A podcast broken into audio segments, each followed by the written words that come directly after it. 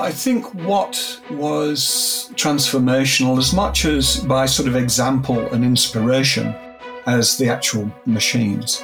You know, he became sort of Mr. Steam, and a lot of people took inspiration from that. Imagine a world in which there are no machines. If you need to move something heavy, get from place to place, or pump water, you have limited options, including human power, animal power, and if you're close to a suitable river, river power. Thanks in large part to Scottish inventor James Watt, the Industrial Revolution was a time of unprecedented technological change, in which his Watt steam engine contributed to a blossoming of machine-produced power unlike anything the world had ever seen. Join us as we explore this fascinating man and his life. This is Riches and Power, the podcast where we explore the industries and trends that shaped our world with experts renowned in their field of study. I'm your host, Alex Dubé, and I'm glad you're here as we explore topics both large and small, familiar and strange, and near and far. Join me as we learn about the forces that bent the world around them and built the world as we know it today.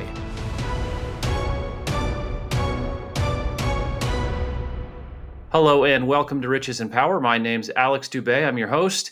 Today I'm thrilled to be joined by David Miller, who's an emeritus professor of history of science at the School of Humanities and Languages at the University of New South Wales in Australia. He's a historian of science and technology and has published extensively. And today we have the privilege of talking with him about the inventor James Watt. David has published several books about this inventor, including James Watt, Chemist, Understanding the Origins of the Steam Age, and most recently, The Life and Legend of James Watt, Collaboration, Natural Philosophy, and the Improvement of the Steam Engine.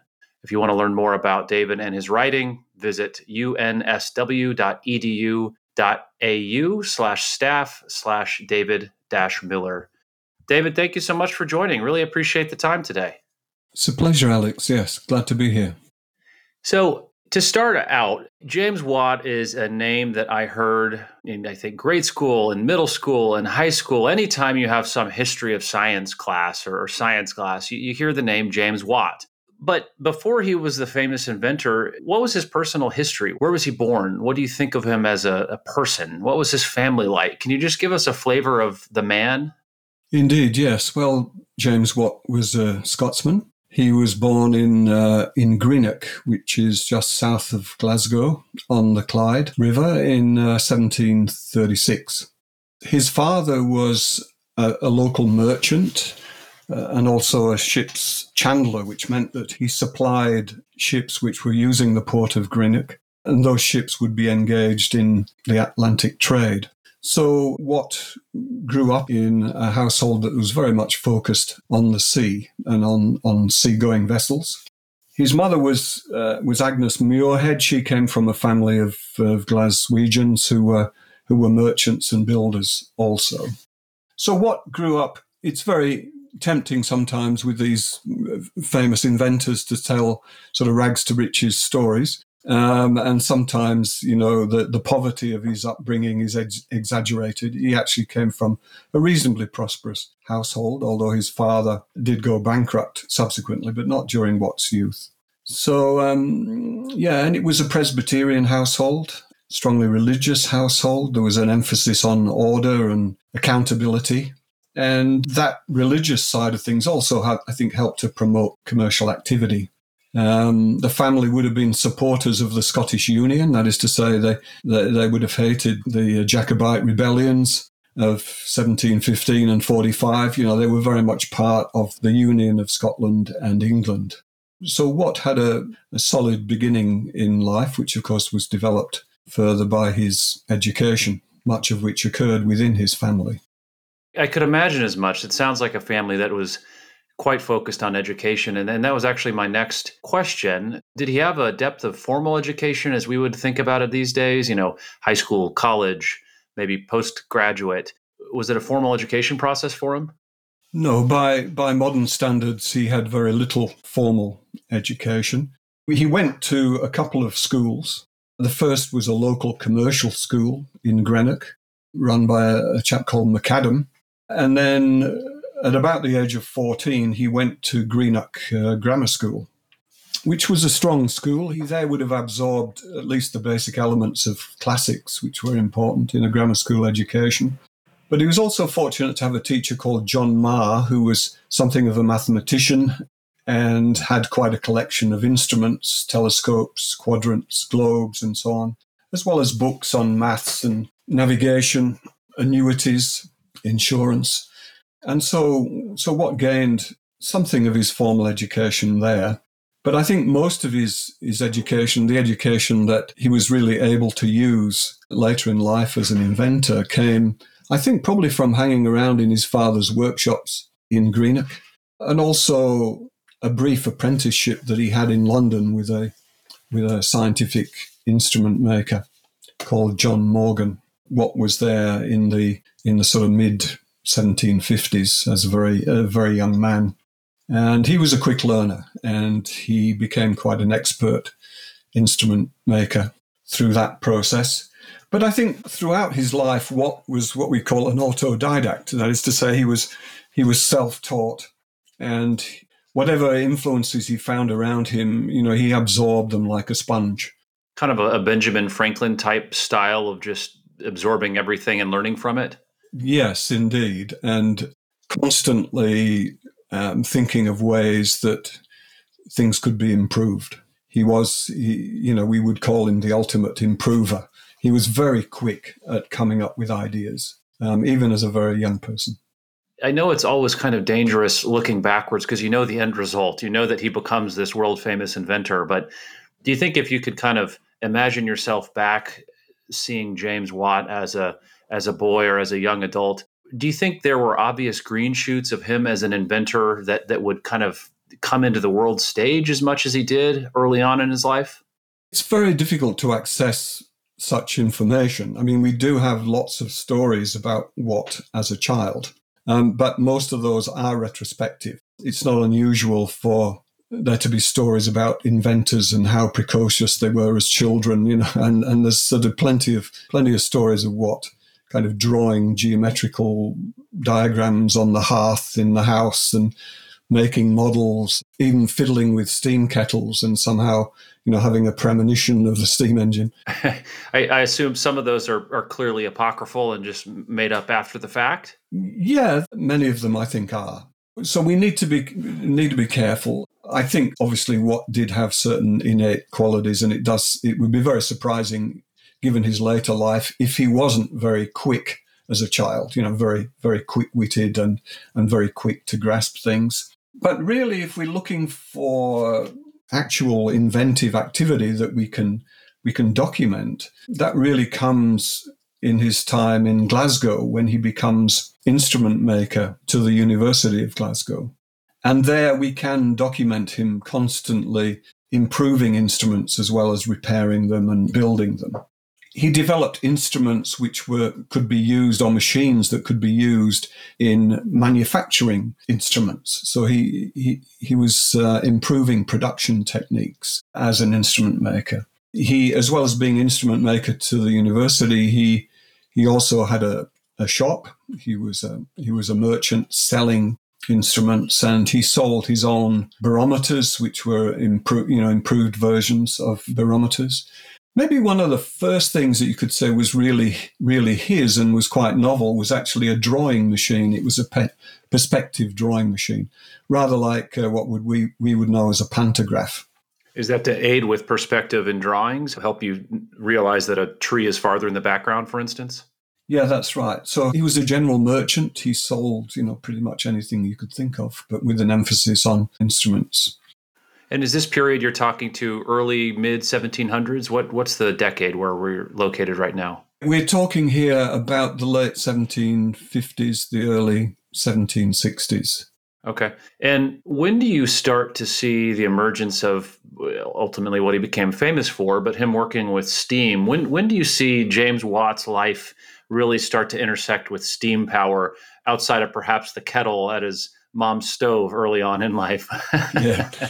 Yeah, well, it's actually at about the same time that I'm talking about where he's doing all these improvements to instruments. A friend of his, actually a student at Glasgow University called John Robison, becomes involved in 1759, if I recall rightly, in designing a new type of steam engine. He was interested in using engines for transport and for carriages, and he was also interested in improving their use at pits. We have to remember at coal pits. We have to remember that, you know, steam engines didn't begin with James Watt. They already existed and they were already around, and I'm sure we'll talk about this.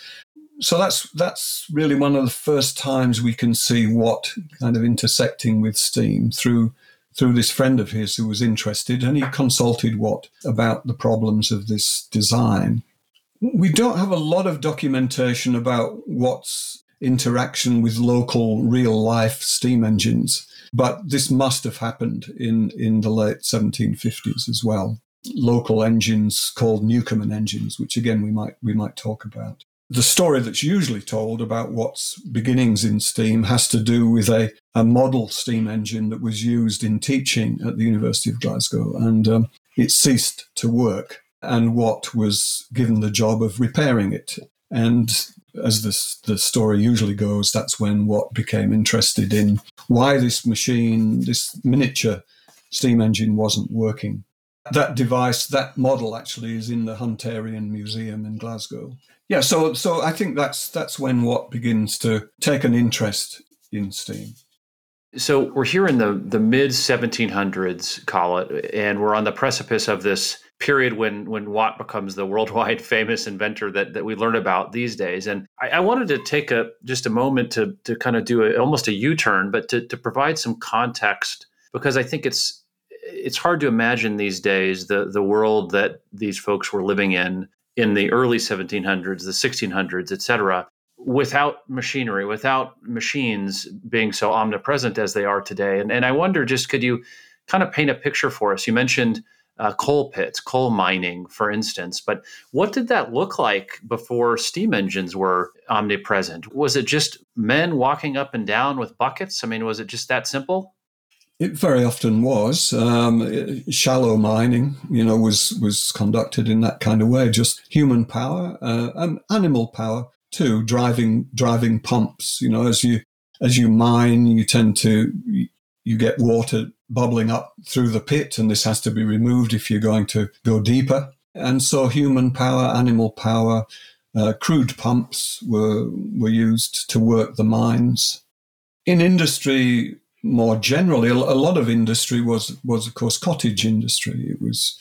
It was conducted by people who were perhaps farmers as well, and they had a weaving machine in their cottage, and a lot of the work was kind of literally farmed out to workers who were widespread.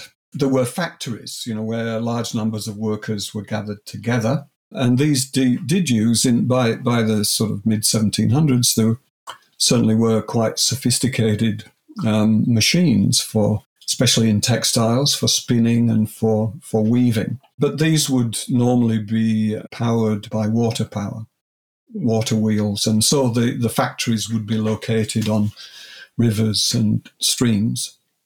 So you have this geographic limitation, and I assume it's fair to say just a much smaller scale in general. You can't have as big of a mining operation, for instance, if you're reliant on horses and people to pump out the water, I assume, just because there's a very small physical limitation. There's a small ceiling to how much water you can pump. Is that fair? In that way, yes, that's certainly fair, yes. Compared with the great factories and the great mines of the later Industrial Revolution, yes, everything would look rather small scale, rather puny. So you mentioned earlier the Newcomen engine, and that, as I've been reading about and researching for this conversation, that seems to be kind of the most widely adopted steam engine as we think of it today. What was the Newcomen engine, and what were its shortcomings that Watt identified there in the mid-1700s? Well, the Newcomen engine was, I suppose, the first machine that we would perhaps recognize as a steam engine. I mean, the pressure of steam had been used from ancient times. You know, there's a device called the aeolipile that Hero of Alexandria supposedly used in 100 AD. And, you know, steam pressure had been used to drive fountains and, you know, all sorts of things like that, the direct use of steam pressure. What was the aeolipile in 100 AD? I've never heard of that. Well, it was basically a device into which you fed steam. It was a circular device which had outlets on a number of arms. And as the steam shot out of the arms, it spun. It spun around. So there was an acknowledgement of steam as kind of a power, but it was not for any industrial application. Not really, no. It's more a toy, really, a steam toy. Okay, so the Newcomen engine. Thomas Newcomen, in the very early 18th century, brought together a number of ideas and a number of innovations into what was known as the first atmospheric steam engine. And the basic idea of the Newcomen engine depended upon the idea that if you put steam into a vessel and then condensed the steam inside the vessel by injecting cold water into it, you would produce a vacuum. Now, if you had a piston in that vessel, in that cylinder, the weight of the air above the piston would force that piston down into the vacuum. So you create a vacuum so that the weight of the air can force a piston down. That gives you movement. So the piston, if you then connect the piston to a beam and the beam at the other side has a rod attached to it, then you can create this kind of rocking motion where you essentially produce a pump and create suction at the other side of the machine. So this was the Newcomen engine. It was a pumping engine. It was not really designed to produce rotary power of anything of that kind. Again, to the modern eye, it would be very crude. It was, you know, metal work and machining in those days was very basic. And if I'm understanding that correctly, you have a cylinder, and I'm thinking in terms of, say, the internal combustion engine these days. It's kind of the inverse of that. You're injecting steam and then cooling the steam, and then it's creating a vacuum to move something, as opposed to these days exploding gasoline to cause an expansion. Is that correct? Yeah, that's right. I mean, there were later steam engines, which again we'll perhaps talk about, where the pressure of steam was used directly to move a piston. But here in the Newcomen engine, the basic idea is to create the vacuum and then let the atmosphere do the work. That's why these were called atmospheric engines. I didn't put that together. So it's literally atmospheric because the atmosphere was pushing down on the piston. Yeah, that's right. And so these machines were used from the early 19th century in small numbers initially. They were difficult to build. They were not manufactured on any scale. They were essentially hand-built machines, very large machines, and they were useful in pumping water out of mines. That was their primary use, and they spread through England and Scotland in the 18th century, and in fact later on, even during Watt's time. Newcomen engines remained, and there were quite large numbers of them, and they became much more efficient. But Watt saw how inefficient these Newcomen engines were in the early days. They used enormous quantities of fuel. And what was it about their design that was driving such inefficiency, these Newcomen engines? They were essentially very leaky, quite generally. Right? Heat was being lost all over the place. But the main problem that Watt identified was that every time you injected water into the cylinder to create the vacuum, you were also cooling down the whole machine, so that when you injected more steam in, a good deal of that steam was used up in actually warming the cylinder back up. And so this was very inefficient use of fuel. So you're using heat to both turn water into steam, but also to actually reheat metal every single cycle. That's right. And so the simple story is that Watt came up with this idea of a separate condenser. That is to say, you condense the steam in a vessel separate from the engine cylinder, but connected to it. And you inject the cooling water into the this separate condenser, and that will condense the steam throughout the machine, but without cooling down the cylinder. And was this just a radical increase in efficiency? It is. It's what they call a step change in efficiency. The first Newcomen engines in the 1720s, let's say, used something like 40 or 50 pounds of coal to generate a horsepower for an hour. The early Watt engines in the 1770s would use about 7 to 10 pounds of coal to produce the same amount of power. So you reduce the coal need by 75% or so. Yeah, so it's a major change. Why was mining, the water pumping, why was that just such a dire need for, I guess you might call them industrialists or company owners or whatever you might call them back then? Why was pumping in mines the site of so much of this early machinery? Put very simply, it was the demand for coal. There was tremendous demand for coal, for industrial uses and for domestic uses. The wood-fired economy was struggling. There was a shortage of wood in the 18th century, which was getting more and more acute. And so the demand for coal meant that you needed to go deeper and deeper to mine coal seams. And also the demand for metals was expanding rapidly in the 18th century. So mining tin, mining copper in particular. The Cornish copper mines were a major site where Newcomen engines were operated as well as in coal mines. And that's where Watt did most of his business as well. You have the early throes of the Industrial Revolution, and it sounds like you're painting a picture almost of this self-reinforcing cycle where things get kicked off. You start having machinery, which needs more coal, which needs more iron, which needs more everything, and on and on. And so the drive to go deeper, to get more coal, increases the need for better machines. Just everything is feeding on itself in this period in the early Industrial Revolution. Is that right? It is, yeah. It's like an upward spiral. And so just setting us in a time period, when was it that Watt was tinkering with the Newcomen engine? When did he come up with this idea of the separate condenser? Okay, he came up with the idea of the separate condenser in the early 1760s. He took out his patent on it finally in 1769. Normally, a patent in those days would have run only for 14 years, but in the mid-1770s, it was extended and ran till 1800. So that was the period when Watt was really able to exploit his invention. And was he the only person on the planet at this point who had this insight? I mean, was this just a lightning bolt from the sky kind of moment when it's just, oh my gosh, we can do a 75% reduction in the amount of power required to generate a horsepower? That's stunning. Yeah, well, again, the stories told about Watt often present it this way, as if he was a very unusual, insightful person to come up with this idea.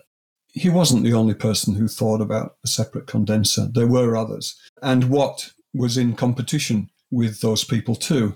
We know very little about them. You know, we know their names, a little bit about their activity, but it's Watt who becomes famous.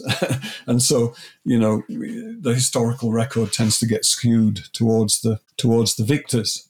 To the victor go the spoils. Yeah, indeed. And so we know lots about Watt. And there is this tendency to attribute the invention solely to him. He certainly took it further and more effectively than anybody else, but that's partly because he excluded. I would love to touch on the business aspect later, because I think that part is so interesting too. That exclusionary impulse that Watt had is fascinating. Well, indeed. And the business aspect is important because we've been talking about invention here. But more important than invention, although relying on invention, is innovation. I mean, actually taking an invention and putting it to practical use and profitable practical use. So invention and innovation are not the same thing. You know, you can have lots of people who are good inventors, but if circumstances don't produce innovation, then we may never hear of them. Was this something like, I was thinking about this moment, was this like when Steve Jobs rolled out the iPhone, when everybody said, oh my God, I have to get an iPhone now? James Watt invents this thing that reduces the requirement of coal by 75%. Did this spread like wildfire immediately? Or what happened when he came up with this idea? Because you're right, the invention and innovation are separate disciplines. Did he execute really well on both of those? No. No, he didn't. When he first came up with his engine, he was in Scotland still. He was living in Scotland. And his problem was getting enough capital to actually develop his ideas and build initially a prototype, and then hopefully to build, full-scale engines. He got some support from his family and from actually a couple of university professors at the University of Glasgow to do some of his initial experiments. And then he got support from a man called John Roebuck, who was an industrialist. And with Roebuck's help, Watt was able to develop a prototype steam engine using the separate condenser. He got to that stage, but then the sort of, it was always a struggle. And Watt had to earn a living. He had a family by this time, a wife and family. And so he went off and did civil engineering projects, building canals and things of that kind in order just to keep body and soul together, to earn money. And is this the late 1700s, early 1800s? Where are we? We're now in the late 1760s and the early 1770s. So Watt is really struggling to get the financial support he needs to get the steam engine off the ground. So he has this world-changing invention he's come up with, and he can't get it out to the public to change the world. Is that where we are? He's struggling. That's where we are. And it doesn't help that there's a financial crisis in Scotland in the early 1770s, bank failures and so on. John Roebuck, who'd been supporting him, goes bust. He's bankrupt. Watt then decides, and this really is a major turning point in his career, he decides that he needs to go to England. And more specifically, he decided that he needed to go to Birmingham and work with someone who he'd met in Birmingham. Watt travelled a little. He travelled on canal business down to London. And in the course of that, he stopped in Birmingham and he met Matthew Boulton and a few other characters there. Boulton was a toy manufacturer mainly. But Watt saw in Boulton, I think, someone who first had money or seemed to have money, was able to get his hands on money, and also had a lot of drive and a lot of contacts. So Watt left Scotland, he left Glasgow and moved to Birmingham in 1774. And so was Matthew Boulton the execution catalyst, so to speak, the business end of this inventor's life cycle? Was he the guy that really made the business start to hum along? He was indeed. It was a close-run thing in many ways. I mean, one of the reasons that Watt was attracted to Boulton was that Boulton was a risk-taker. Boulton had large sums of money, but he also spent large sums of money. He borrowed large sums of money. This was difficult for a dour Presbyterian Scot to understand in one way, but he knew that he needed this kind of economic drive in order to make the engine a success. He had a very strange relationship, close relationship with Boulton, but very strange. On the one hand, he knew he needed Boulton, the risk-taker and the money borrower. But on the other hand, he was often trying to, later in their careers, he was often trying to pull Boulton back and saying, look, you're taking too many risks. Yeah, so it was an interesting combination. And so they incorporated this company, Boulton and Watt. When was that? And when Matthew Boulton became involved, what did the trajectory of that company and the Watt steam engine look like?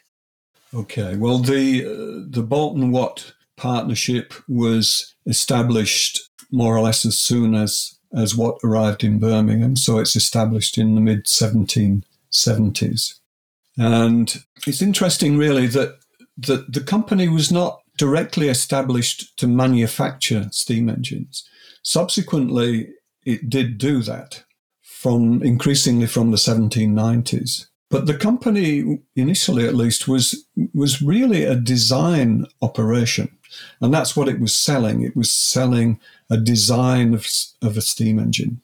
And so clients of the company would essentially build their own steam engine, but to this design. Boulton and Watt did have some influence on the manufacture of some of the key parts, like the cylinder, which had to be very, very finely bored to high tolerances. But the Boulton and Watt operation was essentially a design. They were selling a design. And the way that they sold it was also interesting. They sold it in terms of taking a cut themselves of the fuel savings that the engine enabled the customer to make. So if you had a mine owner who bought the Watt design and built a machine, they would make radical savings of fuel. And Boulton and Watt got paid by getting a cut of those savings.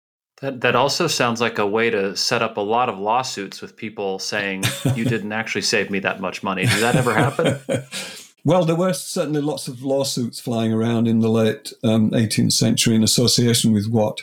They were not primarily dissatisfied customers who were not making the savings, but they were customers who perhaps thought that if challenges to Watt's design and to his patent were successful, then they might not have to pay. They're wanting to build their own steam engine using his innovation, but he's got this patent that allows him to say, you can't do that. He has a legal right to specify, how he gets paid, how much and how he gets paid. But of course, that right is only as good as his ability to defend the patent against people who challenged it. And not surprisingly, given the sums of money at stake here, there were plenty of people who wanted to challenge the patent, especially in Cornwall. Some of the mine owners there challenged the patent, and they did it in various ways. I mean, they did it by building machines that used Watt's design, but refusing to pay him. And I suppose that's an acknowledgement by those folks that there was an incredible savings to be had. You could reduce your energy needs by 75%. So that's really an acknowledgement of the success of Watt's design. Is that fair? It is, yeah. But also it was claimed that Watt was not necessarily the first inventor of that design. That was the strategy of the people who wanted to challenge Watt's patent. They challenged his originality in producing the design. And there were engine builders in Cornwall, the Hornblowers and various other families who were very, very adept at building engines. And they tried to build them in ways that kind of got around Watt's patent. They'd say, oh, well, yes, we have a separate condenser, but it's not the same kind of separate condenser that you're using. And so eventually in the 1790s, Boulton and Watt decided that they were on the verge of losing so much money that they really had to settle this patent question in court. And so there were a series of lengthy patent trials in the 1790s, which eventually went in Boulton and Watt's favour in the very late 1790s. But it was only when that decision was made that the vast fortunes that Boulton and Watt eventually had were secure. So the court system said these folks do have to pay Boulton and Watt for their invention. They do have to pay a royalty on the patent. And that, in the 1790s, that's when you really see the great fortune emerge. Yeah, that's right. It was because of a court case, or court cases. That's interesting. Because of court cases. The court cases are very interesting, actually. I've studied them in quite some detail, and the way that, witnesses are brought forward and arguments are made about originality versus non-originality. One of the things a patent is supposed to do is to specify exactly what the invention is, right? Because the basic idea of a patent is it gives the holder a limited period when they can exploit it, but then the invention becomes a public property. And of course, it's only useful as a public property if it's clearly described in the patent so that other people can make effective use of it. So there were a lot of the argument was about whether Watt's patent actually specified his invention properly. And if it was judged not to do that, then it was invalid as a patent and he would have lost the case. It's amazing how important law is to technological development.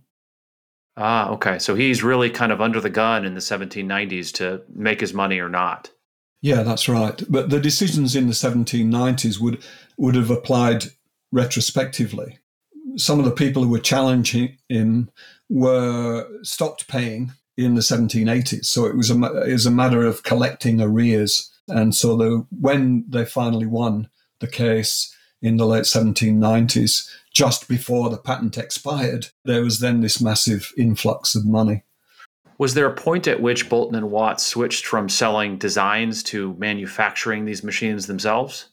There was. And that came in the 1790s because they obviously saw the patent coming to its end and they then had to change their business plan, essentially, and say, well, we can actually manufacture engines better than anybody else. They at least thought that they could. And so that became their plan. And they were making actually smaller engines. One of the things we haven't talked about is the importance of so-called rotative engines. Whereas the early Boulton and Watt engines were pumping engines, giving reciprocal motion, largely to pump things, pump water out of mines and so on.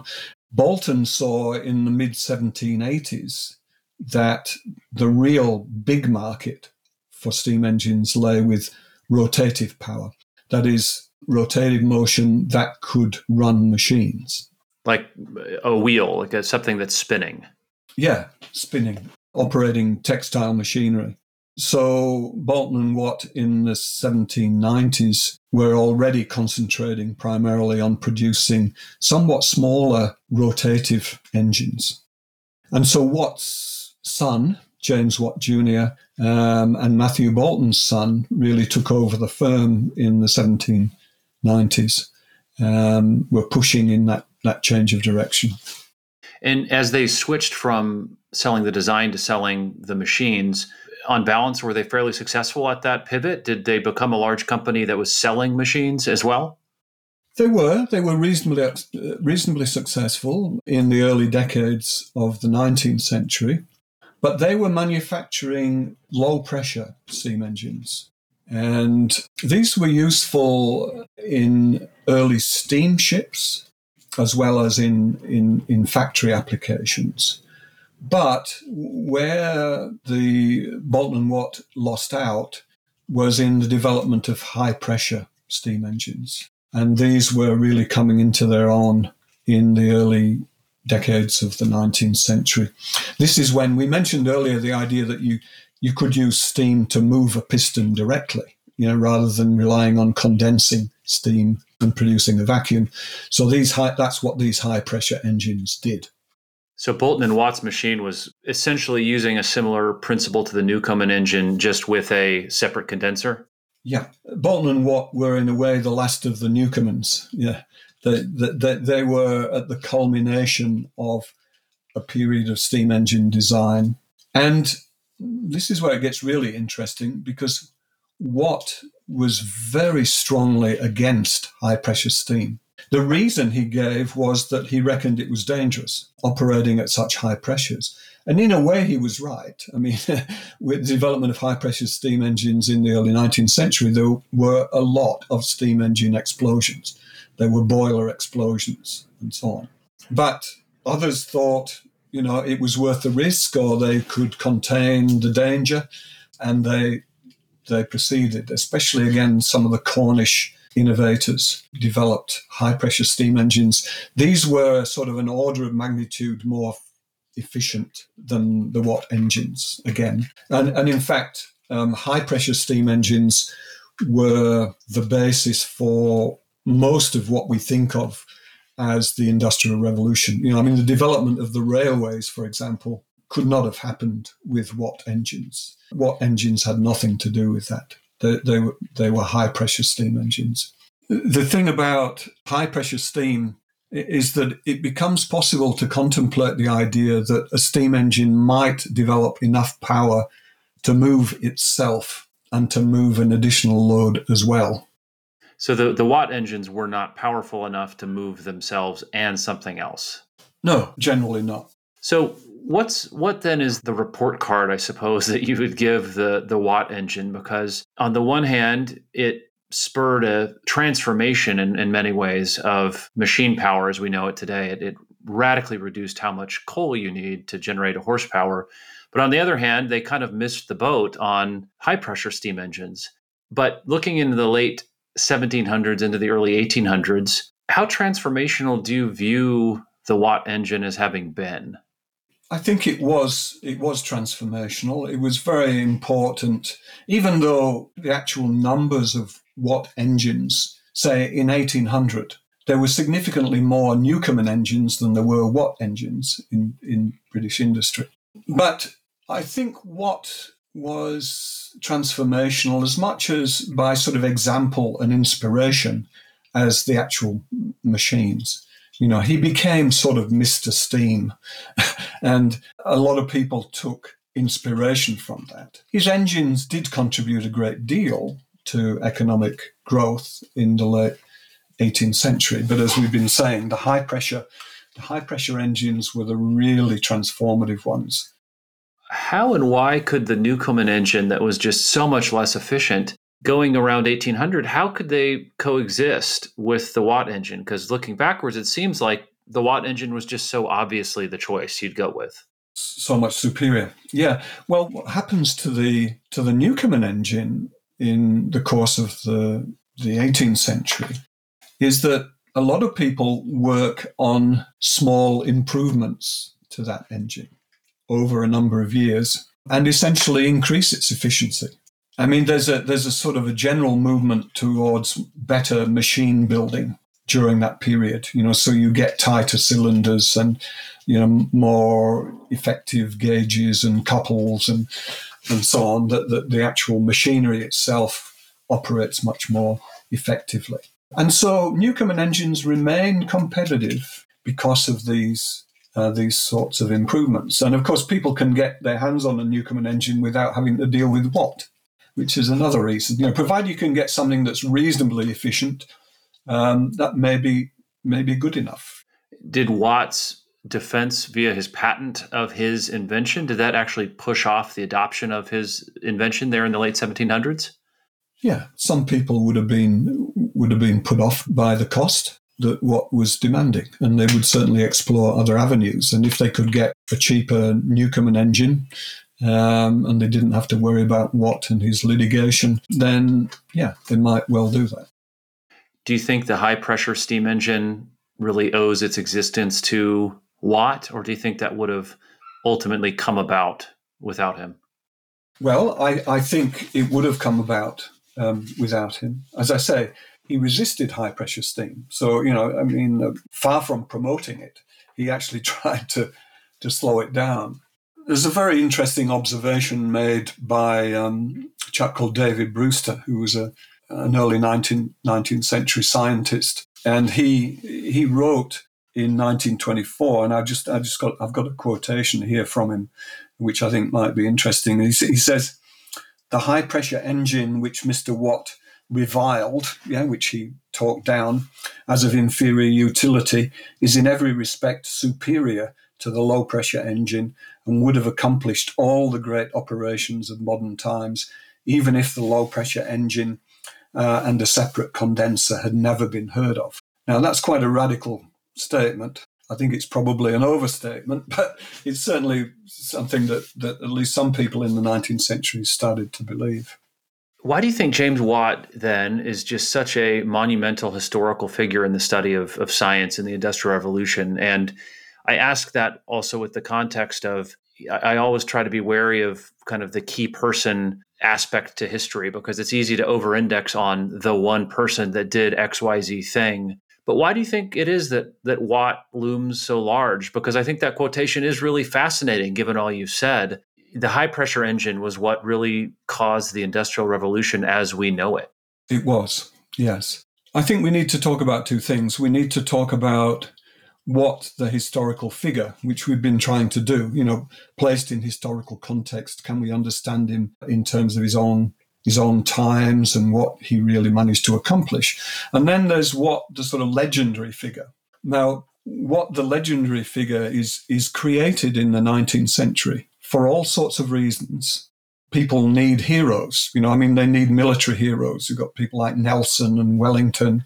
And the manufacturing interest in the 19th century needed heroes, you know, in their struggle to some extent with the landed interest. So the rising industrial middle class in the 19th century need heroes. And Watt became one of those heroes, probably the most prominent of those heroes. So he became a symbol of manufacturing, of invention, of the promotion of industry.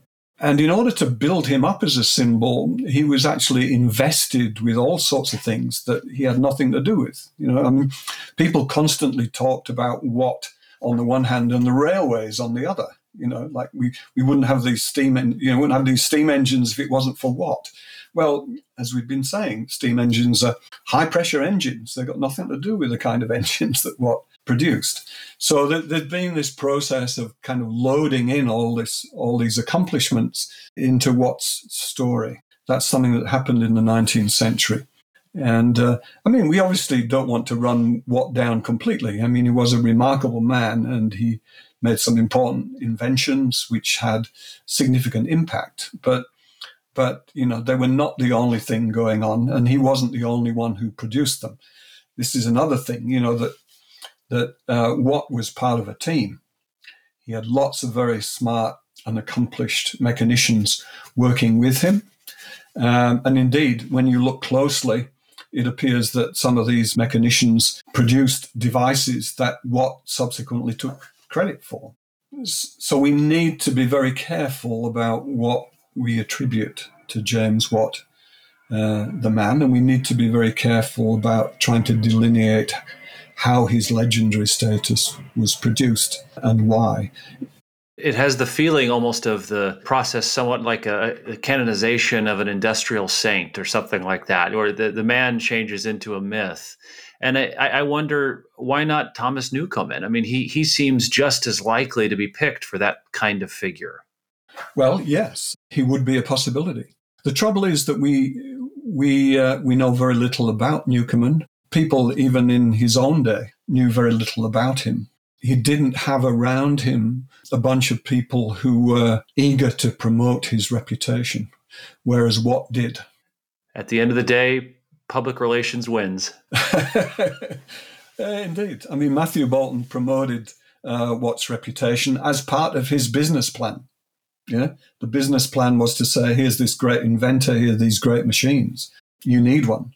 And also Watt's family, his son in particular, had a difficult relationship with his father, James Watt Jr. But I think one of the ways he compensated for that later in his life was he became a real tiger in terms of promoting and defending his father's reputation. And so he had a great deal to do with the early 19th century promotion of Watt as hero. Well, David, absolutely fascinating conversation. I always like to end with a final question. And that is, what lesson or lessons have you learned from your study of James Watt that you think can be applied to today's world? Well, some of them I think we've already touched on a little bit, that when you look closely at Watt's developments, you find that they were team efforts. And I would suggest that in the modern world, you know, whilst we have our heroes, you know, like Steve Jobs or Elon Musk, look for the team behind them. Don't be too overtaken by the heroic status of our modern figureheads any more than we should be, you know, overtaken by the heroic status of Watt.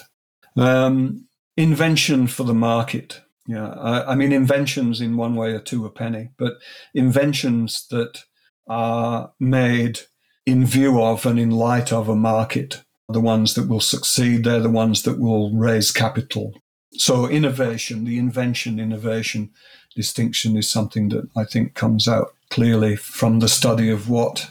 Also the idea that transformative technologies need to move on a number of fronts, you know, like a machine on its own is not really going to do anything. An electric vehicle on its own is not going to be able to transform the transport economy unless you've got charging stations, unless we change the law in various ways, various adaptations are made. A lot of governments around the world rely on taxing petrol. Well, if you get rid of the petrol car, where are those taxes going to come from? How are they going to tax electric vehicles if they do at all? So a lot of problems need to be solved if a technology is going to become transformative. That's another lesson that I think we can learn for the modern world. And also that heroes are a key part of marketing technologies. They were in the 18th century and they are now. That's one thing that just is clear again and again, that people stay fairly consistent. The hero is important in the 1700s, the 1800s, the 1900s, and the 2000s. It's remarkably consistent. Yeah. Well, David Miller, thank you so much. Really have enjoyed the conversation and learning about James Watt with you. Again, for everybody listening, if you'd like to learn more about David and his work, visit unsw.edu.au/staff/David-Miller. Thank you so much, David. Really appreciate it. Thank you, Alex. I've enjoyed it. This has been a production of Riches and Power, hosted by Alex Dubé, edited by Sean Dooley. Copyright 2023 by Wesley Capital, LLC.